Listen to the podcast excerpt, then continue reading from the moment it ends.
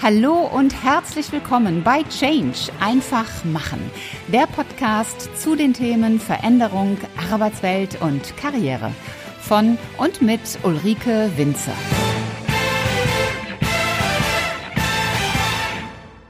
Storytelling. Brauchen wir das? Brauchen wir das in Unternehmen?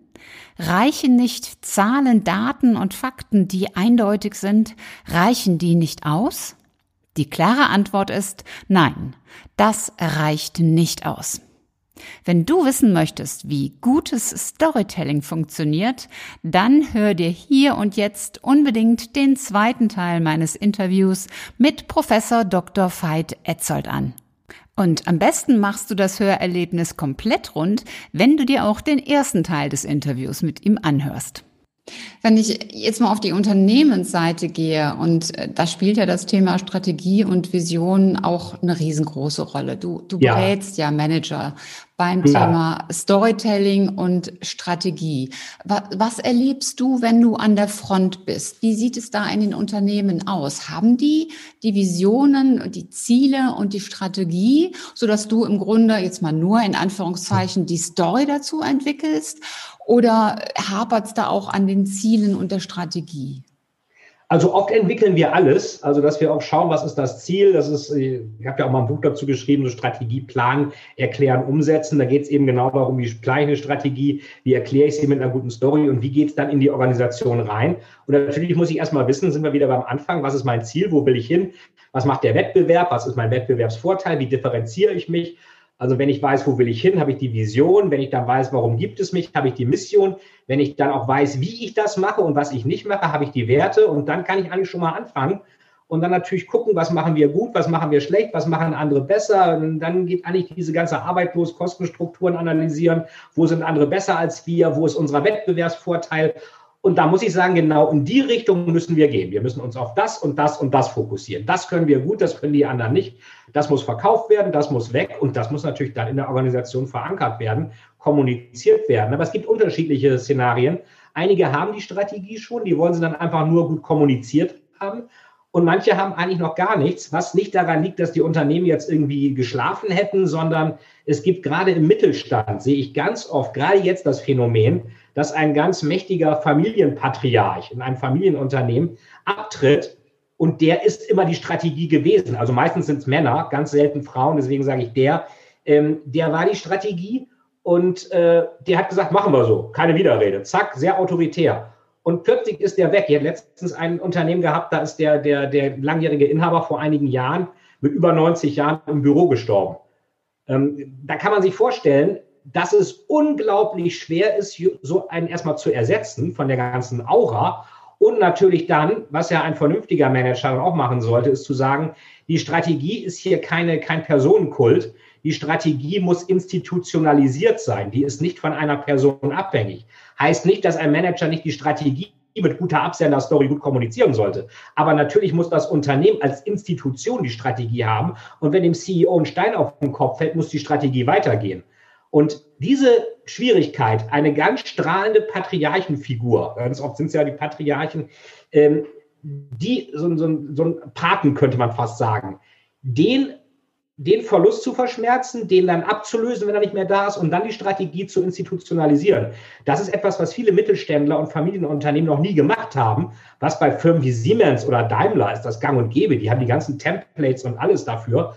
Aber da geht es dann wirklich, so wie du sagst, erstmal los. Ich muss jetzt wirklich erstmal auch planen und sagen, was wollen wir eigentlich, was sind wir und was sind wir auch unabhängig von einzelnen Personen, was sind wir als Institution. Und äh, da ist natürlich erstmal Gehirnschmalz erforderlich. Aber natürlich die Methoden, die bei Großunternehmen funktionieren, funktionieren da natürlich auch. Wo bin, wo will ich hin? Und die würden ja auch, sind wir wieder beim Thema von vorhin, würden auch bei Staaten funktionieren, bei Deutschland auch. So hat sich ja Singapur aufgestellt. Ähm, also von daher ist es unterschiedlich. Je nachdem, wie stark äh, eine mächtige Gründerfigur an der Spitze stand, die jetzt weg ist, umso mehr muss erstmal grundsätzlich über Strategie gesprochen werden und dann über die Kommunikation. Mhm. Wenn du jetzt bei der Kommunikation bist, da haben wir ja in Deutschland auch sehr gerne diese PowerPoint-Vorleser und ja. das immer. Wie transformierst du die denn weg von der PowerPoint-Knödel-Ableserolle äh, ja. hin zu einem Storyteller. Das ist ja schon, ich finde, das ist ein, eine Mindset-Transformation. Ja. Also die meisten, Men ja, die meisten Manager wollen ja gerne gute Stories erzählen. Die gucken sich auch Videos an von Steve Jobs oder, oder Bill McDermott von SAP oder, oder wem auch immer, die das toll gemacht haben und sagen, ja, das würde ich auch gerne können. Das kann ich aber nicht. Da frage ich immer, warum kannst du das nicht? Du musst das üben, dann kannst du das auch. Und es gibt ja Storytelling, muss ja keine Glückssache sein. Ich kann ja ganz klar erzählen, was habe ich für Hindernisse überwunden, was ist mein Elevator Pitch, welches Problem löse ich besser als andere, was ja Elemente einer guten Geschichte sind. Der Held ist ja immer der, der den Schurken besiegt. Und äh, da muss der Schurke aber erstmal da sein. Also ich kann auch keine Strategie erklären, ohne zu sagen, das müssen wir anders machen und das wird danach besser. Also was ist die Vision am Ende? Und viele Manager ähm, sagen natürlich erstmal, wie mache ich das? Und die verschanzen sich so ein bisschen hinter ihren PowerPoints, wie du es gesagt hast. Die sind dann voller Fakten, äh, voller Text und dergleichen. Das wird dann irgendwie vom, vom PowerPoint-Blatt abgelesen. Und ich kann natürlich PowerPoint nutzen, um irgendwelche Details zu zeigen. Ich kann aber nicht vollgekleisterte PowerPoint-Folien den Mitarbeiter zeigen und dann erwarten, dass sie davon begeistert sind. Das ist niemand. Und das ist auch stinkend langweilig. Und wenn ich dann, oft ist es so, dass jemand da echt zur, zur Präsentation hin zur Leinwand vorliest, den Text abliest, die anderen lesen mit, das so betreutes Lesen dann irgendwie. Und äh, am besten wird auch die Leinwand angeguckt und nicht die Zuschauer. Und was passiert? Die Mitarbeiter sagen, Mensch, super, der steht nicht dahinter, ich stehe auch nicht dahinter. Ich habe eine tolle Ausrede, mich durch diese langweilige Präsentation maximal nicht zuständig zu fühlen. Äh, für das, was jetzt eigentlich im Unternehmen ansteht. Insofern stinkt da der Kopf äh, vom, äh, der Fisch vom Kopf, also der, der, der Chef, der Vorstand, Chefin, wer auch immer, die müssen selbstverständlich eine spannende Story erzählen, was besser wird, wenn das gemacht wird, was vielleicht auch so eine Art Mission Statement, Elevator Pitch ist und was sie damit zu tun haben. Man sagt ja so schön, you don't believe the message if you don't believe the messenger. Und das ist etwas, was dann in meinen Workshops eigentlich äh, ansteht. Also wie muss die Struktur, Story strukturiert werden? Was zeigen wir für Folien? Die dürfen nicht zu voll sein. Was ist die Absender-Story? Was ist der Elevator-Pitch? Und dann wird das mal rehearsed und angeschaut ein paar Mal, bis dann wirklich sich äh, die jeweilige Person auch mit der Geschichte wohlfühlt und das auch gut rüberbringen kann. Mhm. Jetzt haben gerade auch so große Konzerne oder wahrscheinlich auch Mittelständler, wo dann mehrere vom Management gemeinsam eigentlich zusammenarbeiten sollten, ja oftmals auch so dieses äh, Platzhirsch-Thema. Ja. Und wenn, wenn ich authentisch und glaubwürdig sein will, dann muss ich ja in der Regel auch etwas von mir als Persönlichkeit preisgeben. Und ja. damit mache ich mich ja mit einer Story auch angreifbar. Und das ist ja dann schon eine Gratwanderung, platzhirsch ja. zu sein, sich aber auch angreifbar zu machen. Wie, wie handelst du das dann, wenn du da so ja, ein paar Könige nebeneinander hast? Ja, also meist ist ja irgendeiner doch der Oberchef, Vorstandsvorsitzender oder Geschäftsführer oder was auch immer. Und diejenigen, die dann sagen, wir müssen sowas mal machen, sind auch die, die eigentlich verstanden haben, dass es mit den alten Tools auch nicht unbegrenzt weitergeht, sondern dass es auch wichtig ist, ähm, auch eine gewisse Geschichte über sich selbst zu erzählen. Und da muss ich natürlich auch eine gewisse Verwundbarkeit als Manager zulassen, was man so Vulnerable Hero nennt. Also der Held, der erzählt, er war mal verletzlich und hat es trotzdem geschafft, ist immer beliebter als der, der sagt, er hat alles geschafft, ohne Probleme. Und äh, also Leute mögen ja auch den Underdog, auch Manager mögen den Underdog. Und viele, gerade in Amerika sehen wir das, dass viele Unternehmer ähm, eine Story über sich selbst erzählen, wo sie wirklich daneben gegriffen haben, was ihnen aber dann zum Aufbau ihres Geschäftsmodells äh, äh, sozusagen zuträglich war. Ähm, man kennt ja die Story von Reed Hastings von Netflix. Der hat äh, bei Blockbuster Video-DVDs ausgeliehen, war dann auf Weltreise, hat vergessen, die vorher zurückzubringen und musste dann 3000 Dollar Strafe zahlen, weil die irgendwie monatelang rumlagen.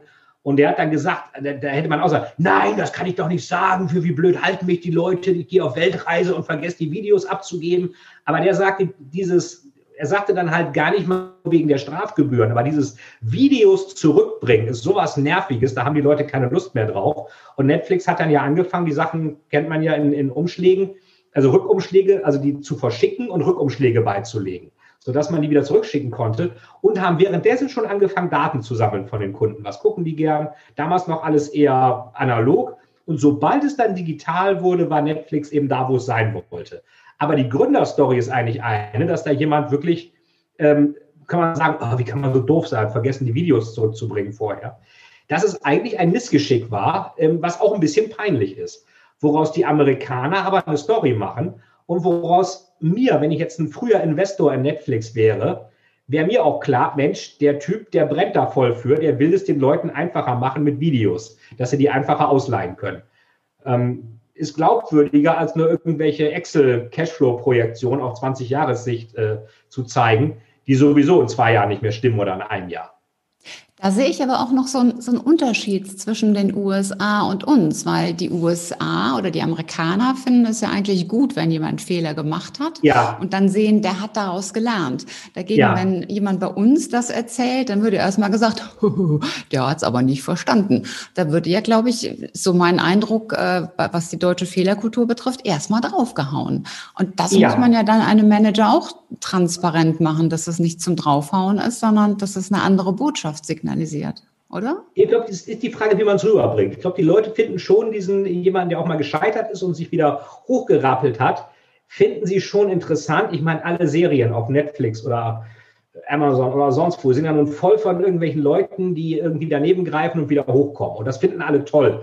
Also, dass da eine grundsätzliche Antipathie besteht, glaube ich nicht. Ich glaube, die Frage ist immer, wie ist die Fehlerkultur und wie wird die auch inszeniert?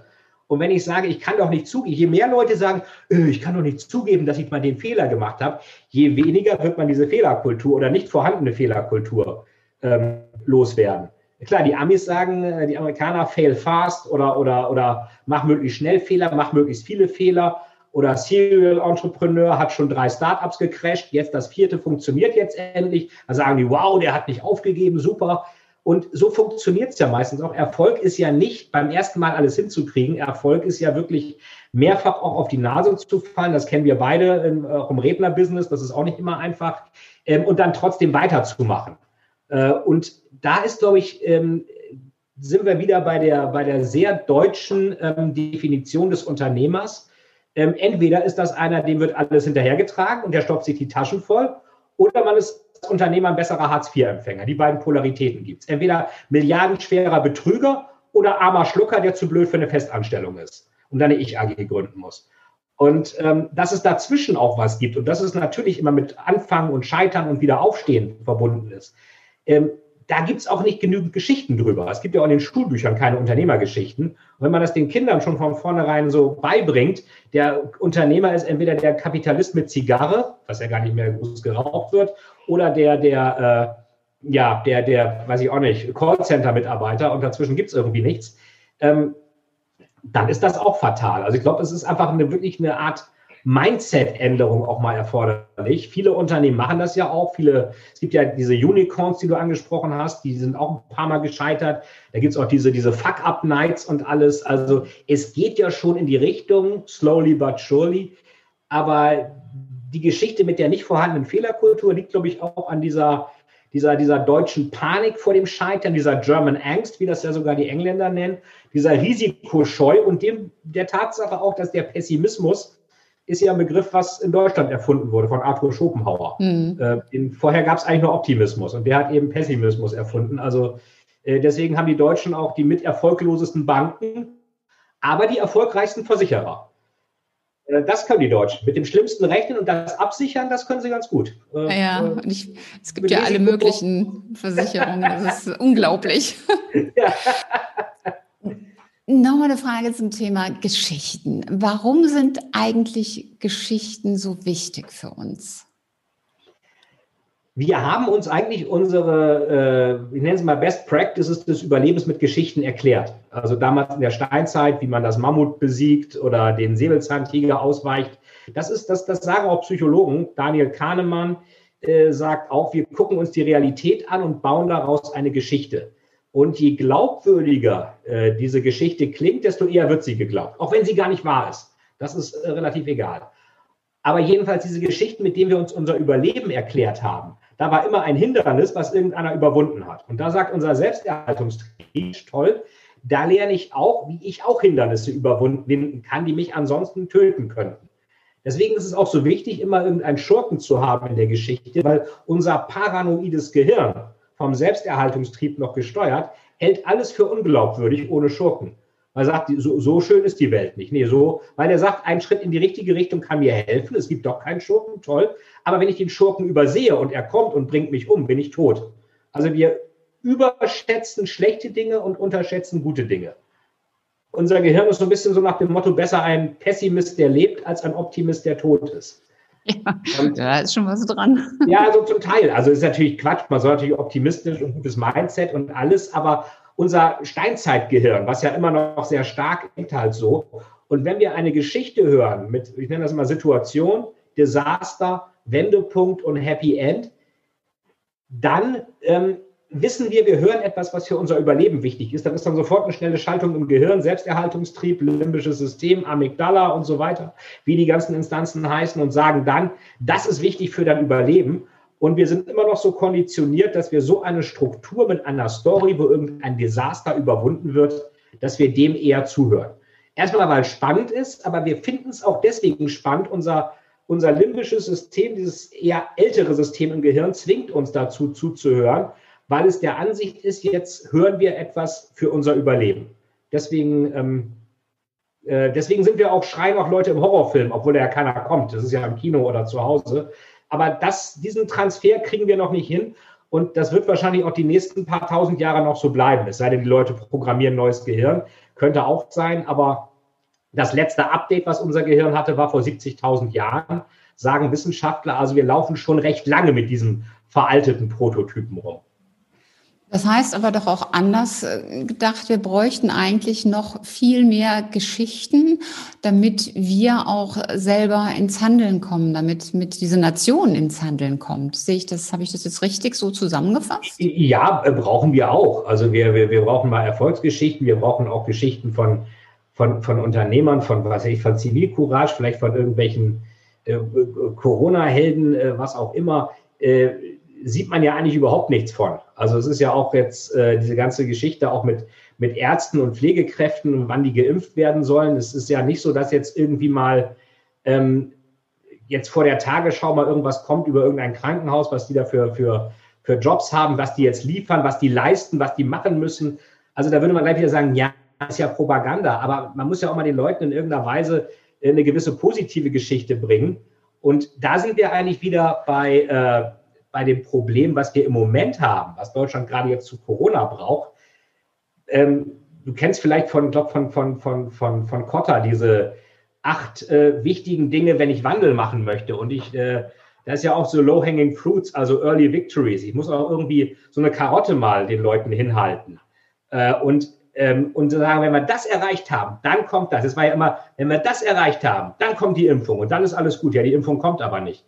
Was natürlich, und da kann ich wirklich in die Tischplatte beißen, es wird gegen eigentlich alle diese Change-Themen massiv verstoßen. Man kann den Leuten nicht sagen, wenn wir 100 Millionen Umsatz haben, dann ist alles super und dann können wir erstmal die Füße hochlegen, machen ein Riesenfest, dann gibt es Sonderurlaub. Und wenn man dann sagt, ah nee, wir meinten 200 Millionen. Das passiert aber gerade. Wenn wir 100er Inzidenz haben, dann ist Lockdown vorbei. Ach nee, Quatsch, wenn wir 50er haben. Nee, dann kommt Söder, wenn wir 35er haben. Dann kommt der von Robert Koch, nee, wenn wir Zehner haben. Und das ist sowas von demoralisierend. Äh, das ist also schlechter kann man Change und Wandel nicht machen, als es gegenwärtig die Politik macht. Äh, das ja, heißt, wir haben nicht nur keine Story, wir haben auch einen Verstoß gegen alles, was positiven Wandel ermöglicht. Ja. So traurig ja. das klingt. Ja, ich habe schon ketzerisch gesagt, äh, irgendwann machen sie nochmal äh, eine negative Inzidenz, was auch immer das dann bedeutet. Genau, erst wenn zehn Leute Corona-Tote von den Toten auferstanden sind, genau. dann darf man wieder zum Friseur. Genau. Genau. Ja. Veit, ich habe zum Abschluss immer so, so ein paar Fragen und eine Frage hat etwas mit äh, drei Tipps zu tun, weil ja. äh, ich glaube, so drei ist so eine, so eine handliche, pragmatische Zahl, die man sich auch merken kann. Ich persönlich glaube auch, dass das Thema Storytelling ungemein wichtig ist und zwar in jedem Beruf. Also ob du jetzt im Recruiting bist, ob du im Vertrieb bist, die Marketingleute sollten es eh drauf haben, ähm, aber auch im Controlling, wenn du den Menschen, denen du die Controlling-Zahlen gibst, die dazu ja. bewegen willst, willst, dass die damit auch arbeiten und das nicht nur ja. als Kontrolle verstehen. Ich glaube, du brauchst einfach Storytelling überall. Was kann also jeder für sich tun, um seine eigenen Botschaften mit Storytelling aufzupeppen? Drei pragmatische Tipps von dir. Genau genommen sind das die drei Elemente, die eine gute Story auch ausmachen. Also erstmal, warum bin ich die richtige Person, die diese Story erzählen soll? Was ist meine Absender-Story? Äh, ich selbst sage ja immer, ich äh, ähm, habe abstrakte Produkte viel verkauft, habe mich mit Stories beschäftigt, habe gesehen, man kann abstrakte Dinge besser verkaufen. Das ist so ein bisschen die, die Absender. Und dann habe ich ja meine Frau noch am Obduktionstisch kennengelernt, die ist Rechtsmedizinerin, also kann man noch mal, kann man auch abendfüllend drüber reden. Also von daher, diese, ähm, diese Sache muss ich halt in irgendeiner Weise rüberbringen. Das zweite ist relativ kurz und knapp. Was ist eigentlich so, wenn ich ein Buch wäre, mein Klappentext, was kann ich über mich selber sagen, was relativ äh, kurz und einfach ist? Ich habe mal diesen Slogan, to tell is to sell. Weil jemand, der etwas in der Story erzählt, schafft wahrscheinlich die Conversion eher als jemand, der das nicht macht. Deswegen Tell is to Sell könnte so ein Slogan sein. Was für ein Macht ihr gerade direkt so einen kleinen Einschub. Fight hat nämlich ja. auch einen eigenen Podcast und der heißt ja. nämlich To Tell is to Sell. Den solltet richtig. ihr unbedingt abonnieren. Wunderbar, ganz genau, sehr richtig. Äh, und den von Ulrike Winzer natürlich auch. Ähm, aber macht ihr ja schon, hoffe ich. Und äh, genau, Total is to sell, das könnte so ein Slogan sein. Und das dritte ist eigentlich, was, was für ein Problem löse ich? Also was, äh, warum bin ich unentbehrlich? Was ist mein, mein Mission Statement? Eigentlich wie bei einem Unternehmen. Äh, was wird besser durch mich? Und äh, egal, ob ich jetzt ein Unternehmen habe, ein Start-up, mich selbstständig mache, was auch immer, wenn ich jetzt gar keine Ziele habe und nur vor Couch liegen will, dann brauche ich das alles nicht. Aber wenn ich gehört werden will, verstanden werden will, wenn ich will, dass Leute auch vielleicht das machen, was ich möchte, und ich kann sie ja nicht dazu zwingen, ich muss das durch Kommunikation irgendwie hinbekommen, ist es eben wichtig, warum bin ich die richtige Person, welches Problem löse ich und wie kann ich gehirntauglich im Zeitalter geringer Aufmerksamkeitsspannen mein eigenes Wertversprechen so vielleicht in 30 Sekunden rüberbringen. Ähm, findet sich auch als Anleitung auch in vielen meiner Bücher oder müsste auch auf meiner Webseite äh, bei fightetzold.de auch zu finden sein, diese Schritte dazu. Also jeder, der das machen kann, der kann sich eigentlich mit, mit, mit, mit null Budget und äh, überschaubarem Aufwand mal hinsetzen und sich Gedanken machen. Und da sieht man dann, dass das den meisten Leuten erstmal sehr schwer fällt, weil eine gute Story über sich dann wirklich zu kondensieren, äh, ist etwas, was schon Gehirnschmalz kostet, was aber meiner Ansicht nach immer gut investiert ist. Weil ähm, diese Fragen werden einem ja ständig gestellt, auch in Jobinterviews oder an Business-Schulen. Erzählen Sie mal eine spannende Situation, wo Sie das und das machen sollten. Leadership Challenge. Und dann sitzen Leute da, äh, ja, müssen improvisieren. Das ist überhaupt nicht nötig. Man kann sich auf wenig Fragen so gut vorbereiten wie auf diese, weil es eigentlich immer die gleichen sind. Unser Gehirn will wissen, was wird durch den besser? Warum ist er die richtige Person? Und wie kann er sich eigentlich kurz und knapp verankern, damit äh, dem Gegenüber das Wertversprechen dieser Person auch noch vielleicht eine halbe Stunde im Kopf hängen bleibt und nicht nach dem Gespräch schon wieder komplett vergessen wurde. Mhm. Und in das, was löse ich, da baue ich dann den Schurken mit ein. Genau, der Schurke, das kann ja, das muss ja kein Bösewicht sein, das kann auch irgendwie, ich meine, guck dir Startups an, die haben immer einen Customer Pain. Also jedes gute ja. Startup löst ein Problem, was offenbar vorher auch schon da war, was aber die anderen nicht lösen wollten. Sowas wie FreeNow oder früher MyTaxi. Die haben gesagt, hier, die Leute wollen nicht, die Taxizentrale anrufen, in der Warteschleife sein, nicht mit dem Fahrer sprechen können, immer 100.000 Münzen mit sich nehmen und nicht bargeldlos zahlen können. Äh, das heißt, die haben ganz viele Customer Pains identifiziert und das war der Schurke. Und die haben gesagt, wir kennen deinen Schurken, lieber Kunde. Und jeder Geschäftsreisender sagt, ja, furchtbar, das kenne ich auch. Und das lösen wir besser als jeder andere. Und wenn man das anbietet, dann rennen die Leute die Bude ein. Man muss halt diesen Schmerz finden. Und der Customer Pain beim Startup oder in der Customer Journey ist eigentlich der Schurke in der Story. Deswegen, äh, für jede Lösung brauche ich erstmal ein Problem, sonst ist die Lösung überflüssig. Sehr cool.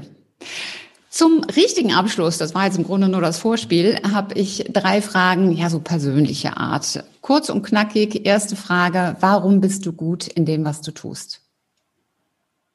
Ich will mich jetzt nicht selber loben. Müsste man eigentlich meine Kunden fragen oder die, die Leserinnen und Leser meiner Thriller. Ich glaube, was ich sagen kann, ist, dass ich äh, durch die zehn Spiegel Bestseller, also gerade im Fiktions- und Thriller-Bereich, sicherlich äh, bewiesen habe, dass ich auch Stories erzählen kann, die sich gut verkaufen, die für die Masse relevant sind. Gleichzeitig habe ich äh, 15 Jahre Management-Erfahrung und dann eben Erfahrung als äh, Selbstständiger oder Inhaber einer Firma für Beratung und Storytelling. Äh, und diese beiden Dinge und dann auch akademische Expertise als Professor. Und diese drei Dinge bringe ich eben in der Kombination zusammen, wie es viele andere eben nicht können, weil sie halt nicht diese drei Teile so zusammenbringen können. Und ich nehme an, das könnte mein Wettbewerbsvorteil sein. Aber ich tue mich etwas schwer äh, zu sagen, ich bin der Beste, weil äh, das soll natürlich dann andere entscheiden. Ja, der Hintergrund, dass ich das frage, ist, ich erlebe immer viele, die so an ihren Schwächen rumdoktern äh, und das kann ich nicht und das kann ich nicht. Ich möchte den Menschen immer inspirieren zu sagen, guckt doch mal auf eure Stärken, warum ihr gut seid. Ja. Und wir, ich glaube, wir haben diese alle und wir sind alle in gut in dem, was wir tun. Wir müssen es uns nur öfter mal ja so bewusst machen. Zweite Frage, hast du ein persönliches Motto, so ein Leitmotiv? Ich finde Einspruch immer sehr schön, der ist nicht ganz, äh, werden einige blöd finden if you're not at the table, you're on the menu. Also wenn du nicht bist auf der Gästeliste oder auf der Speisekarte, klingt jetzt sehr sozialdarwinistisch. Soll aber eigentlich heißen, entweder du machst selber erstmal irgendwas oder andere machen das für dich. Äh, und die machen es vielleicht so, wie du es nicht haben willst. Ist genauso mit einer Story. Entweder du erzählst eine gute Story über dich oder andere erzählen eine schlechte über dich. Äh, da unser Gehirn ja paranoid ist, glauben wir eher der schlechten Story und jedes Vakuum wird mit einer Story aufgefüllt. Es gibt keine Nicht-Story. Das heißt, erzähl was Gutes über dich, also sollte natürlich auch der Wahrheit entsprechen, äh, und warte nicht, dass andere das machen. Andere, dann gibst du dein eigenes Marketing aus der Hand. Also eigentlich so ein bisschen im Driver-Seat sein, könnte man mhm. dazu sagen. Und die dritte und letzte Frage, was ist so deine wichtigste Erkenntnis aus deinem beruflichen Lebensweg? Ja, was mich, äh, was mich immer äh, positiv wundert, ist, äh, dass oft äh, Leute, die, die die Thriller lesen, also ich habe ja auch so Psychothriller und dergleichen, dass die teilweise mit diesen ganzen Business-Aspekten, die ja auch einen Teil meiner Vita ausmachen, wenig anfangen können und denken, hm, verstehe ich nicht, das ist vielleicht diese, diese, Wirtschaftsskepsis, die wir in Deutschland haben, während die Unternehmen das unheimlich cool finden. Ey, der schreibt auch Thriller, das ist ja cool. Da haben wir schon Lesungen gebucht. Da hatte mal ein Pharmakonzern, die mal eben 500 Bücher gekauft haben zum Verteilen und alles. Also das da, wo man denken sollte, ähm, ja, die sind bestimmt so zugeknöpft, die, die steifen Manager, die finden das bestimmt doof und peinlich. Nee, überhaupt nicht. Aber dass, dass das so gut ankommt und eben wirklich, dass diese Strategie auch funktioniert hat, äh, Unterhaltungsliteratur, Spannung und dann eben Storytelling fürs Business zu kombinieren, äh, dass da wirklich bei den, bei den Managern eine unheimlich große geistige Beweglichkeit da ist und dass wir auch sofort verstehen, da sind zwei Sachen, die ineinander greifen, wenn man sie richtig anwendet. Das hat mich äh, schon ein bisschen überrascht und natürlich auch sehr gefreut. Hm, cool. Veit, wenn man mehr über dich wissen möchte, herausfinden will, wo, wie findet man dich? Ganz einfach über meine Webseite als erstes, fight-etzold.de, steht, glaube ich, auch da im, äh, im Hintergrund. Äh, ansonsten bei Facebook bin ich, bei LinkedIn bin ich sehr stark. Einfach Etzold oder Fight Etzold oder Etzold Fight bei Instagram gibt es auch. Den Podcast hatten wir schon erwähnt, Totales to Sell. Ähm, dann gibt es auf meiner Webseite auch die Sachbücher und Thriller von mir. Es gibt auch noch eine Autorenseite, Fight-Etzold-Autor, also einmal noch Autor ran. Das haben wir mal getrennt, Autor und Speaker. Ähm, und ansonsten einfach meinen Namen bei Google eingeben. Ähm, da findet man sofort was, weil den Namen Veit Etzold gibt es scheinbar nur einmal. Also da sind die ja, ersten. Ich glaube, der Name ist auch sehr unique. sind die ersten, also nicht die ersten Treffer, sondern die ersten Seiten. Also ersten 30 Seiten bin da nur ich zu finden. Also man, man kann mich definitiv finden. Ähm, es wird am Ende des Jahres auch noch ein Buch über Strategieumsetzung erscheinen mit ganz vielen Templates. Äh, gerade für diese Mittelständler, die jetzt den starken Patriarchen hatten, der plötzlich weg ist. Und es wird einen neuen Thriller geben, aber eher mit Serienkillern und Forensik. Höllenkind heißt der. Der erscheint am Donnerstag vor Ostern. Also ah. passend. Äh, geht um einen Mordfall im Vatikan und ziemlich blutig. Also weniger Politthriller, sondern eher was für die Italienfreunde, könnte man sagen. Ich bin gespannt. Und natürlich gibt es die Bücher äh, auch in allen Online-Plattformen. Und wir haben ganz, ganz viele deutsche Plattformen. Man muss also nicht auf die A-Plattform gehen, ja. sondern es gibt auch viele in Deutschland. Ich halte es nochmal Final Control ist das aktuelle Buch und ich, ich, muss es mal angeben. Ich weiß auch schon, was ich dann nachlese. Sehr gut. Dark Web, das hat mich vom Titel nämlich sofort angesprochen, dass ich das kurzerhand dann auch direkt nachbestellt habe und ich bin, wie gesagt, ganz gefesselt von Final Control. Es gibt schon äh, ja sehr, sehr spannende Einblicke, mit denen man sich unbedingt auseinandersetzen sollte. Veit, ich danke dir ganz, ganz herzlich für das tolle Gespräch. Hat mir super viel Spaß gemacht und vor allen Dingen auch für die vielen Tipps und Insights, die du mitgegeben hast für die Zuhörer und Zuschauer. Vielen lieben Dank. Danke dir, Ulrike. Hat viel Spaß gemacht. Danke auch. Und äh, ja, wie sagt man so, gerne wieder.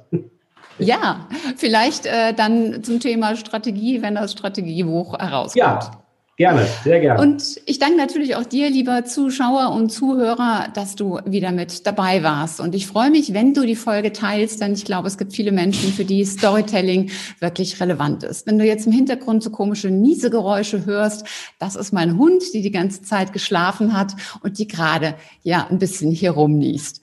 Und ich freue mich, wenn du dann auch beim nächsten Mal wieder mit dabei bist. Bis dahin sei großartig und mach einfach Change. Deine Ulrike Winzer.